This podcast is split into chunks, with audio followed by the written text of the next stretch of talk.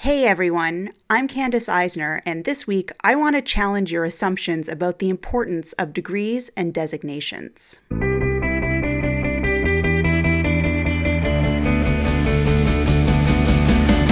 Welcome to Life Beyond the Massage Table, a podcast for massage therapists, or really anyone who works in health and wellness. I'm here to help you take a look at your business and practice in new ways, to think outside the box, and to shift gears from the same old stuff that isn't helping you build the life and the business that you really want. Let's get started. Happy Monday, everyone. I hope you're having a good week this week.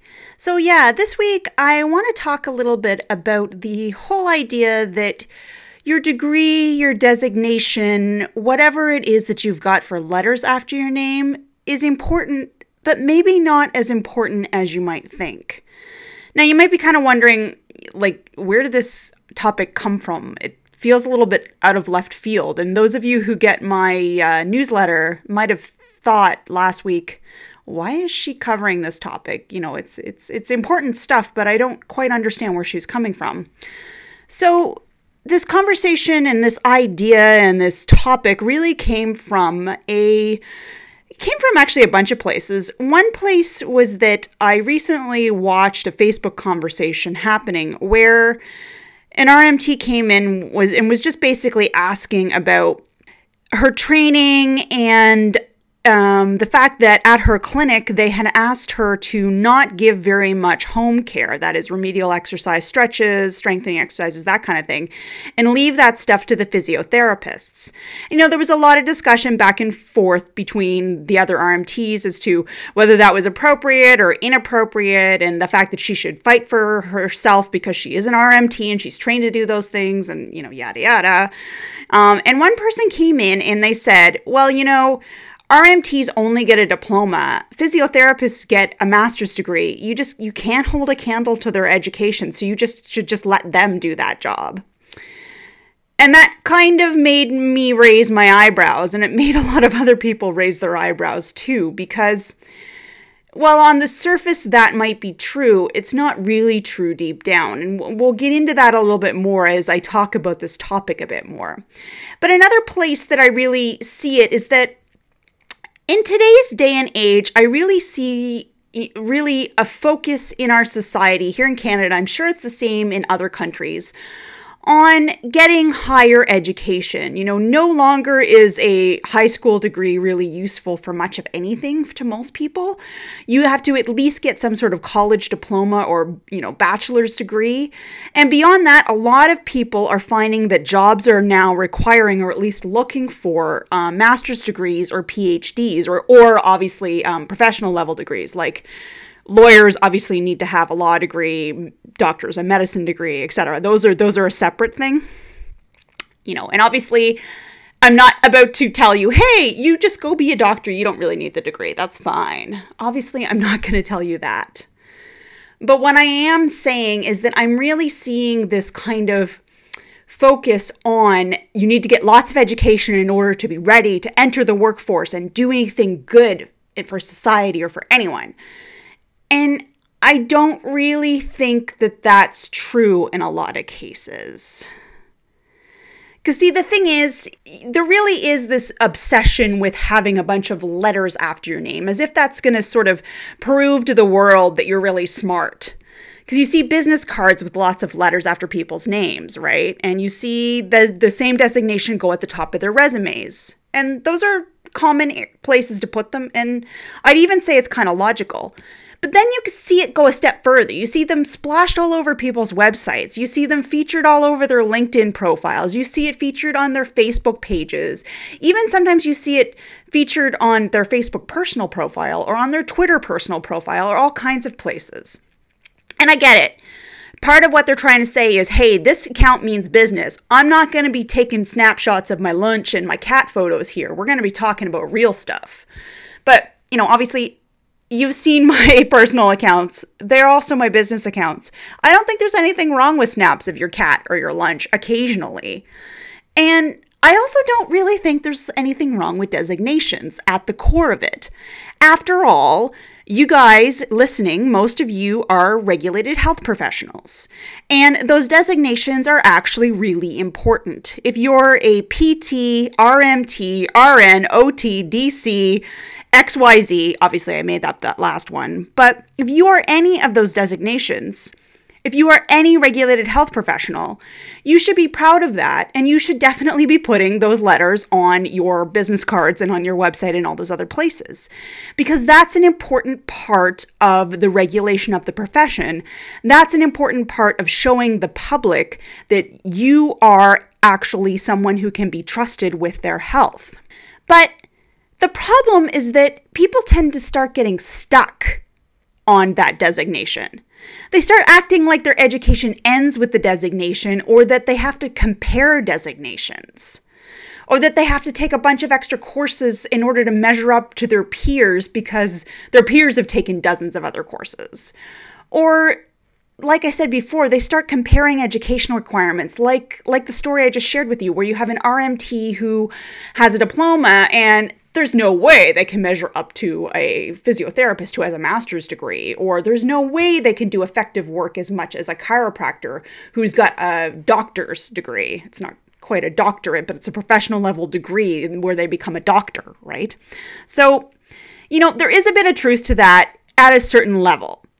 Obviously, if you're a healthcare provider and somebody comes to you with a condition or a problem that you can't treat, whether it be because it's out of your scope of practice or because you aren't trained to because you haven't taken the extra courses, or because you haven't treated that in a really long time and you have you really don't effectively remember how to treat it, you should be referring that person on to someone else who knows how to treat it. That is obvious, I hope, to all of you. It was certainly obvious to me.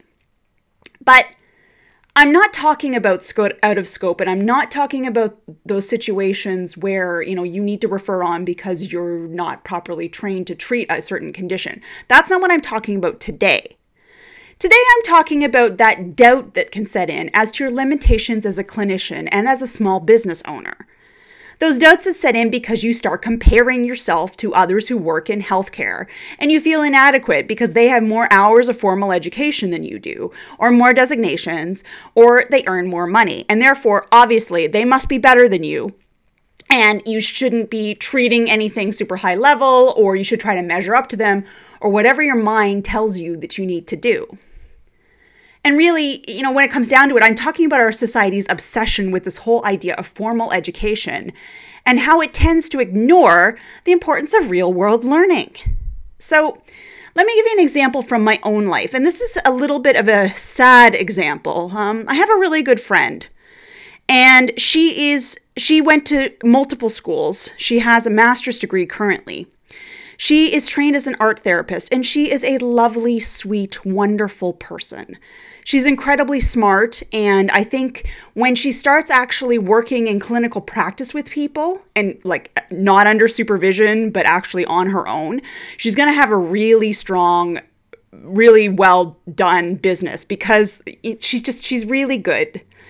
But the issue for her is that in Canada, she's not able to use her education. And you see this a lot in healthcare, actually, and it's a little bit sad because you have people who were trained internationally who are wonderful and smart and awesome, but they can't work in their profession because we've got a lot of red tape. Now, before I go on, I will say sometimes that red tape is necessary. Obviously, if somebody has a medical degree from a country that doesn't have the same education level that we have here in Canada or the United States, um, you don't really want them working with patients maybe at that level. Maybe they would have to be under supervision or something before they would be allowed to work on their own. Obviously, those situations are okay. But in my friend's case, she just she wasn't able to legally work no matter what kind of angle she tried to look at. She simply couldn't start seeing patients for any type of psychotherapy type stuff, whether it was art therapy or talk therapy, counseling, that kind of thing. So, unfortunately for her, even though she already has this fantastic education and she has improved herself by doing multiple um, placements over the last few years in order to get even more clinical, and these were free placements, by the way, she wasn't getting paid for these, um, to get more clinical experience she still had to go back to school. So right now she's back in school getting a master's degree in social work. And once she actually gets that piece of paper, she'll be able to start seeing patients for counseling. But you know what? I really don't think she needs the piece of paper in terms of her actual abilities. Sure, she's learning a lot in school. Please don't misunderstand. Her mas- her uh, Masters of Social Work courses are really interesting and she is learning things.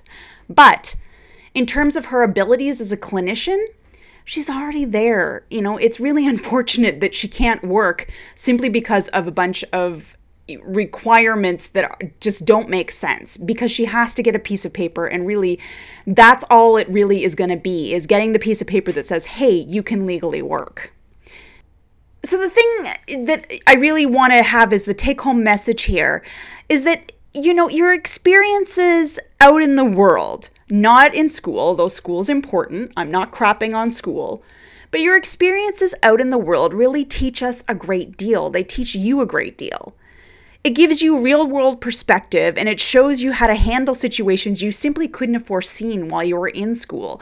No amount of coaching from your instructors, no amount of like, you know, acting it out in class is going to prepare you for some of the stuff you're going to see in the real world. The real world gives us lots of practice interacting with clients and problem solving on the fly, and it allows us to learn a ton from the people who really know a condition best the people who have those conditions. It gives us opportunities to work with our peers who have way more experience than we do and learn from them in a really hands on way. It's such a uh, wonderful opportunity, and no amount of education can replace those experiences, and no amount of education can replace your passion and your drive for your career. So, here's the other thing I really want to say is that when you're looking at comparing yourself to other people who do similar things to what you do, whether you're an RMT comparing yourself to a physiotherapist or you're a physiotherapist thinking about, you know, comparing yourself to a chiropractor or whatever it might be. Even a massage therapist comparing themselves to another massage therapist who's been, you know, who's taken extra courses but hasn't really been working a whole lot longer than they have and it hasn't really got more clinical experience than they do. They've just taken a bunch of extra CEUs. The thing is, a therapist who has real passion for their career, they're going to try to learn everything they can. And that's going to include reading books, learning from client situations, conferring with peers, and like I just mentioned, you know, taking CEU courses. Although, even that you need to think about with a grain of salt. But a registered massage therapist who takes this approach to their career, focusing on learning and focusing on learning from patients and learning in real world situations and not just learning from taking courses or getting more designations and degrees, they're going to go really far. It isn't reasonable to say that all RMTs are less than PTs or OTs or other people with master's degrees simply because they don't have a master's degree. Like that's ridiculous you know those those degrees are just your entry to practice they're not your entire career you know i i find that really mind-boggling in a certain way that people feel like they have to compare the entry to practice level of education and not the actual level of expertise of the individual therapist. It would be like walking into a bank and assuming that every single employee because they work at the bank and they probably had a similar level of education when they entered the bank is exactly the same. That would be that would be stupid. Like imagine you were you were uh, talking to somebody in investment banking and you just assumed that the, they were like really super they had like so much experience and they knew all these things. And then meanwhile uh, you find out that actually this person is a new graduate and while like they've got some education, they don't have the 20 years experience of the person who's the director of the department right? We don't have those expectations in the business world so much. Just because two people have master's degrees does not mean that they are exactly the same. Similarly, just because somebody has a master's degree doesn't mean that they are somehow way above you in education. Well, they are in formal education, but not in real world life experience education. And that's where the difference really comes in. And that's why you can't say somebody who's just got, say, they're a new graduate with an MBA is going to measure up to the person who maybe doesn't have an MBA but has 25 years experience in the department department and is the director of the department in spite of the fact that they don't have that higher level education because they didn't need it when they started, right? So there's my rant for the week. You know, just we need as a society and we need as healthcare people to stop looking only at our formal education as the only thing that is the you know the the the measuring stick that we compare each other to it's so easy for us to forget these things because our society is focused on formal education but you are not a piece of paper you are not a bunch of letters after your name you are not simply the piece of paper that you got that you hang on the wall and you point out to clients that says, you know, hey, I am a registered massage therapist. Here's my here's my proof. That's important. But in reality, you are made up of all your experiences, not just your education, and the shape your career takes is completely up to you.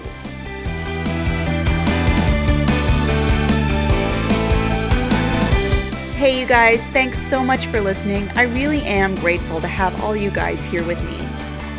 If you do like this podcast, I'd really appreciate it if you gave me a rating and review over on iTunes, as they always say, right? But I also do appreciate your feedback, so if you want to get in touch, you can always pop me an email at candice at nixie.ca. I do read and respond to all of my emails, I promise. Have yourself an awesome rest of your day, and I'll see you back here next week.